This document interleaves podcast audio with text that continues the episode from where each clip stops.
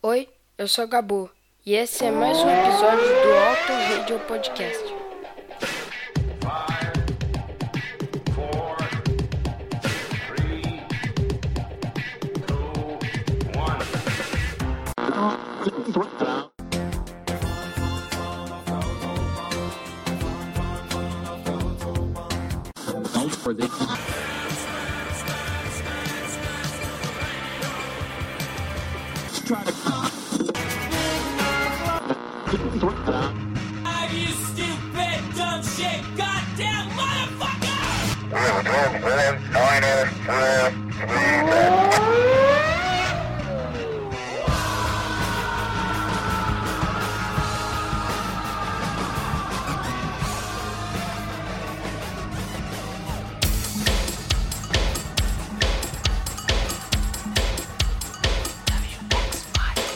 Sobe o som, amigo ouvinte, não mude o seu dial, porque você está no Auto Radio Podcast, a sua trilha sonora para o automobilismo. Eu sou Ricardo Bulliman e hoje vamos falar sobre o GP da Toscana, na pista da Ferrari Mugello, na Itália. Lembrando que esse episódio é um oferecimento de Oscarteiro, que estará nas pistas em 19 do 9 no Cartódromo de Nova Odessa, em São Paulo. Você quer conhecer mais? Acesse oscarteiro.com.br e faça sua inscrição. Lembrando que os carteiros fazem parte da ACKA, Associação de Campeonatos de Kart Amador.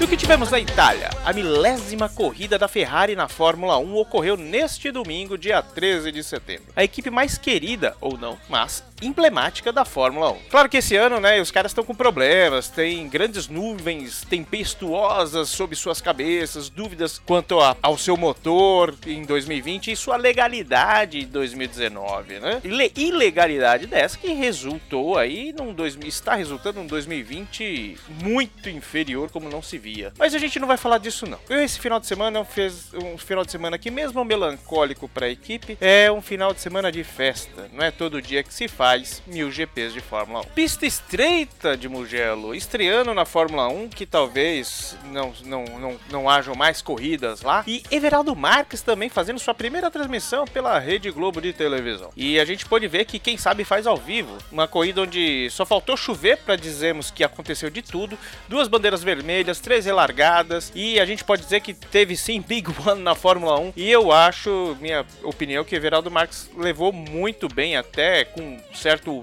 tom de humor em alguns momentos. E levou muito bem a transmissão. Parabéns ao Everaldo Marques. Tudo isso pode ser visto pela primeira vez em público e não poderia ser diferente desse milésimo GP da, da Fórmula 1 da Ferrari que tem os fãs mais fervorosos do mundo, né? E falando em tifoso fervoroso, você já leu o texto do Valese lá no boletim do paddock.com.br, o título denominado Mil Vezes Tifoso. É um texto que declara com muita paixão, a paixão não só pela Ferrari, mas pela Fórmula 1, assim, independente do time que você torça, é, a gente, né, que, que é fã da Fórmula 1 não tem esse negócio de, de rincha como o pessoal do futebol, Vixe, falei bosta agora, hein? É, não tem essa rincha que o pessoal de outros esportes tem, né? Saiu lá no dia 11 de setembro, no boletim do Paddock. Nossa, que estranha essa data, hein? E falando da entrada do Mercedão Vermelho, ele entrou algumas vezes fazendo o seu papel de safety car. Foi sensacional o efeito da brita eh, no- nos carros, né? Trazendo a sujeira pra pista de novo. A gente pôde ver o desespero do Max tentando sair, se afundando mais na brita, né? Uma pista realmente a moda antiga que tolera poucos erros e batidas de corrida também que ocorrem nos erros aí. E o que a gente viu foi uma C1, uma que pode ser feita por fuera e uma P2, uma largada em P2 que pode ser melhor em Mugello do que a P1. O Bottas largou bem, assumiu a ponta e isso na largada, né? A primeira largada, na segunda largada, quem tava atrás era o Hamilton. E pegou o vácuo do Bottas e foi embora e assumiu a ponta. Na terceira relargada, Bottas estava na segunda posição, então teoricamente seria o Bottas a, a jantar o Hamilton. Mas com todo respeito, quem nasceu para ser Bottas nunca será Hamilton. E o Hamilton, né, se sagrou vencedor dessa etapa mais uma vez. O Everaldo Marques citou também a maldição de Monza. Eu achei muito interessante isso, porque ele citou até um, um lance que a gente fala, né, no cotidiano, né, que o mundo não dá voltas, mas o mundo se encapota, né? O Gasly, vencedor da última corrida, badalado aí, primeira vez que ele ganha na Fórmula 1, abandonou na primeira bandeira vermelha. Carlos Sainz, que chegou em segundo lugar, acabou saindo também nos vucu-vucos que geraram o safety car. E o Stroll bateu feio na volta 42, provavelmente por conta de uma falta de suspensão. Então, o trio do pódio da corrida passada foi embora. E o que a gente analisa da Mercedes, a gente falando do Bottas aí, que o Bo eu vi alguns alguns tweets, eu não lembro onde foi que eu vi. Poxa, tinha que colocar o Russell no lugar do Bottas, tinha que colocar não sei quem no lugar do Bottas. Cara, o Bottas é o sonho de qualquer equipe. Você tem um cara a pica das galáxias lá, que é o Hamilton, que faz de tudo, faz o diabo, ele pilota até com três rodas. E tem o Bottas ali que quando ele fala, agora eu vou, hein, agora eu vou, hein, agora eu vou. E não vai. Acaba chegando em segundo, quase perdeu aí esse segundo lugar, na verdade, pro, pro Daniel Ricardo. Ele tira ponto dos outros, ganha ponto pra Mercedes e aparentemente não cutuca o Hamilton, não, não tem braço pra cutucar. Isso só exalta o que Nico Rosberg era, né? Muitas vezes a gente falando, pô, esse Rosberg, ai, esse Rosberg, esse Rosberg. Pô, cara, olha o nível que o Rosberg atingiu e olha só o que o Bottas vem fazendo. É muito inferior. Inclusive nas largadas, né? Eu se eu não me engano, não sei se era o Valézio ou se era o Del Valle, eu acho que era o Del Valle que tinha, que lançou lá a síndrome do Weber Barrichello da largada, eu acho que poderia colocar Weber Barrichello Bottas, porque, cara, vai largar ruim assim, lá na casa do... E o álbum que, né, foi, tá vendo aí a água bater em seu popô, por conta da vitória do Gasly, que ficou muito em evidência semana passada, né, ele tomou o Red Bull Extra e voou, né, cara. O álbum fez seu primeiro pódio, né, que deveria ter sido aqui em Interlagos também, e acabou não sendo por conta do, daquela panca com o Hamilton, porque ele toque, né, com o Hamilton em Interlagos. Mas a gente viu um álbum apagado, né, enquanto o, o pódio da semana passada foi todo efusivo tal, o álbum parecia que tava lá, poxa, olha só, eu estou aqui, hein, olha, eu fiz um pódio, hein, olha só, que legal, Verstappen saiu fora, hein, ó, consegui ganhar pontos, hein, ó, não me manda embora não. Parecia até que ele sabe que não vai ficar na Red Bull, parece que seus dias estão contados, porque era ficou um ar estranho, né? Ficou bem esquisito. E uma pro Daniel Ricardo perder o pódio, né? Ele mandou muito bem, andou muito bem na, na última metade, e na corrida inteira em si, né? Isso aí só adia a tatuagem que o Círio Abitebu vai ter que fazer, né? Se tudo der certo, o Ricardão vai fazer esse pódio só para poder colocar uma tatuagem em Círio Abitebu. Meu, e esses safety cars? Eu não gosto, eu não gostei dessa. Já aconteceu de novo, então a gente pode, né, fazer uma análise até um pouco melhor. Essa regra do, do- de- que pode trocar os pneus na bandeira vermelha não é legal, né? Imagina se eles tivessem, se eles não pudessem trocar. Alguns teriam que fazer mais uma parada, ia dar uma muvucada legal, né? Se a Fórmula 1 adotar mais bandeiras vermelhas, que eu acho que até no final das contas é até legal, é isso. Se a gente comparar com o Virtual Safety Car, então, putz, muito melhor ainda. Eu acho que essa regra aí tinha que, tinha que acabar. Eu acho que o cara não tinha que mexer em nada de pneu. Não sei, de repente, ó, ju- ajuste de asa tal, talvez, mas pneu, não. Os pneus mandam muito, né, hoje em dia aí na performance dos carros. E a Ferrari, do- os donos da festa, né, teve um- uma largada em P5 com o Leclerc e o Vettel lá na Pajaraca, né, largando lá no meio do miolo do Q2. E mas foi só queda livre depois disso. Quanta gente ultrapassando ele na moral na, na zona de DRS, né? Até o Russell, até o Russell ia passar o Vettel, por pouco não passa. De novo, diga-se de passagem, né? A Williams que correu sua primeira corrida sem nenhum membro da família Williams, né? E por pouco não pontua, né? Mas uma das coisas que foi interessante aí para é que os seus dois carros dessa vez pontuaram, né? Mas que belo carro, hein, Bambino? Olha, pontuou, conseguiu pontuar aí. Hoje em dia isso é um grande mérito para Ferrari, né? Inclusive, Giuliane Serrazoli tweetou a seguinte, a seguinte sentença conversando lá com o Vettel. Satisfeito por chegar nos pontos, Sebastian? E ele responde: Bom, não sobraram muitos carros. E ao fim, Everaldo Marques mandou muito bem na narração, mas em um universo paralelo, Eric Von Drax, lá do programa Bandeirada, conseguiu um episódio piloto do que pode ser um pódio no SBT em 2021. Vamos conferir antes das comparações de quem subiu e quem desceu o grid. Solta o arquivo aí, Eric. E, olha só, vamos lá falar com o campeão. O campeão, oi! Qual é o seu nome? Mas deixa eu ver aqui no seu macacão. É, é, é Hamilton. É Hamilton. Belo nome, belo nome. Se fosse homem, minha filha número 4 teria esse nome. A Hamilton, você veio da caravana de onde, Hamilton? Vem da Vila Inglesa? o SBT pagou sua passagem, não foi? E, olha só, é, é Vettel, é.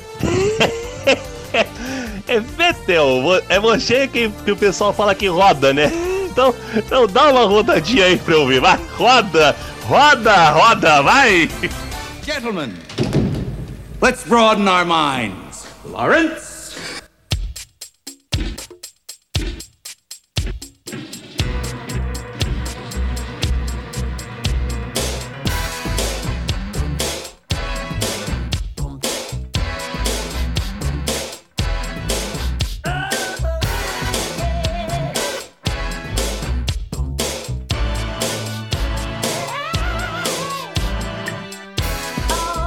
Pra lá, vai pra lá, vai pra lá, Silvio. Seguinte, vamos, vamos fazer essa compara esse comparativo aqui. Então, largando da ponta, Lewis Hamilton da Mercedes terminou também em primeiro. Parabéns, felicidades, muitos anos de vida. Assim como o Valtteri Bottas, né? Dobradinha da Mercedes, a- trilionésima vez dessa dobradinha da Mercedes. Max Verstappen largou em terceiro e acabou saindo antes da primeira volta ser completada no primeiro safety car. Alexander Albon, ah, esse largou de quarto e terminou em terceiro, se manteve vivo nessa corrida. Charles Leclerc, né, largou em quinto, numa quinta posição sensacional aí para Ferrari, mas terminou em oitavo. Sérgio Pérez, Sérgio Pérez que anunciou que está fora da Racing Point, futura Aston Martin essa semana, largou de sexto à frente de Stroll, diga-se de passagem, terminou em quinto. E já Lance Stroll foi aquele cara que deu a bagaçada, arrebentou com tudo na volta 42 com a sua Racing Point e não terminou a corrida. Daniel Ricardo, bravo Daniel Ricardo da Renault, quase abiscoitou o pódio, terminou na quarta posição. Carlos Sainz, o outro amaldiçoado pelo pódio da Itália, não concluiu a corrida larga, saindo no segundo safety car. Esteban Ocon, eu não lembro se foi no primeiro ou no segundo, mas ele teve problema com o aquecimento dos freios, se não me engano, e saiu an- quando os carros iam largar para pós bandeira vermelha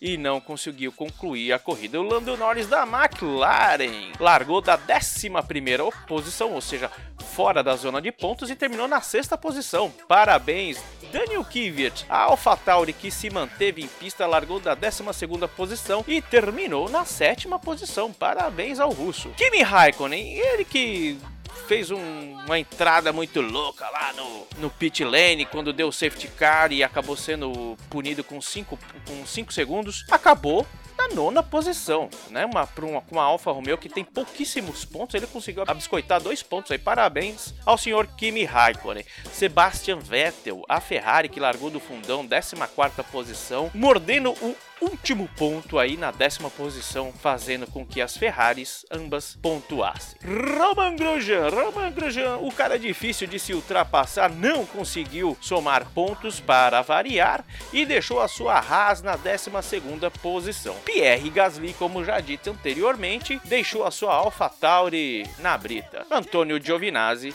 da mesma forma, também não concluiu a corrida num vucu-vucu danado.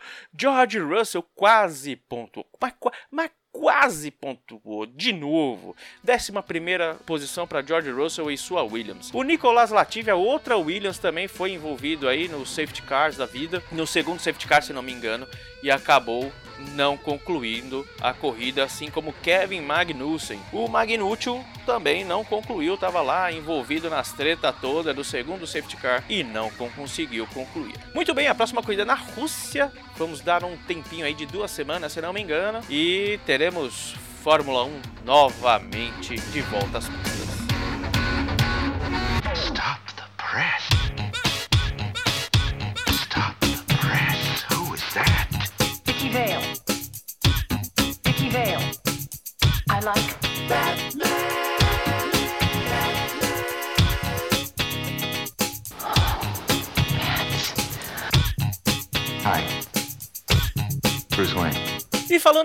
Música, no longínquo 1978, ano em que Mario Andretti ganhou o campeonato de Fórmula 1, Mario Andretti, grande italiano e raigado nos Estados Unidos, né? Um guitarrista irlandês lançava num ano emblemático para música, né? O álbum Photo Finish. Que já era o seu nono álbum. Ele era um dos fundadores da banda Taste em 1966. E o talento de Rory Gallagher transcendeu décadas e décadas e é cultuado até hoje. Ele esteve no Taste de 66 a 68, lançando álbuns com sua contribuição em 68 e depois da sua saída em 1970, os dois primeiros álbuns do Taste. Mas já em 71 lançou seu primeiro álbum solo que levava o seu nome e um segundo álbum também em 71 chamado apropriadamente de Deuce. E a sua performance em 71 já era comparada a Eric Clapton, que já era considerado um dos magos da guitarra. Foram 12 álbuns de inéditas até 1990. Já em 95 era possível notar que ele já não estava muito bem fisicamente, né? E ele acabou tendo um problema de fígado por conta do excesso de paracetamol, pois ele vinha desenvolvendo uma fobia de voo de avião. Esse excesso nos levou Rory Gallagher, com apenas 47 anos de idade, para o outro lado. Mas mesmo ele sendo considerado pela mídia especializada como um dos maiores guitarristas do mundo, o Rory Gallagher não é pouco lembrado, pelo menos eu acho, né? Assim como Eric Clapton,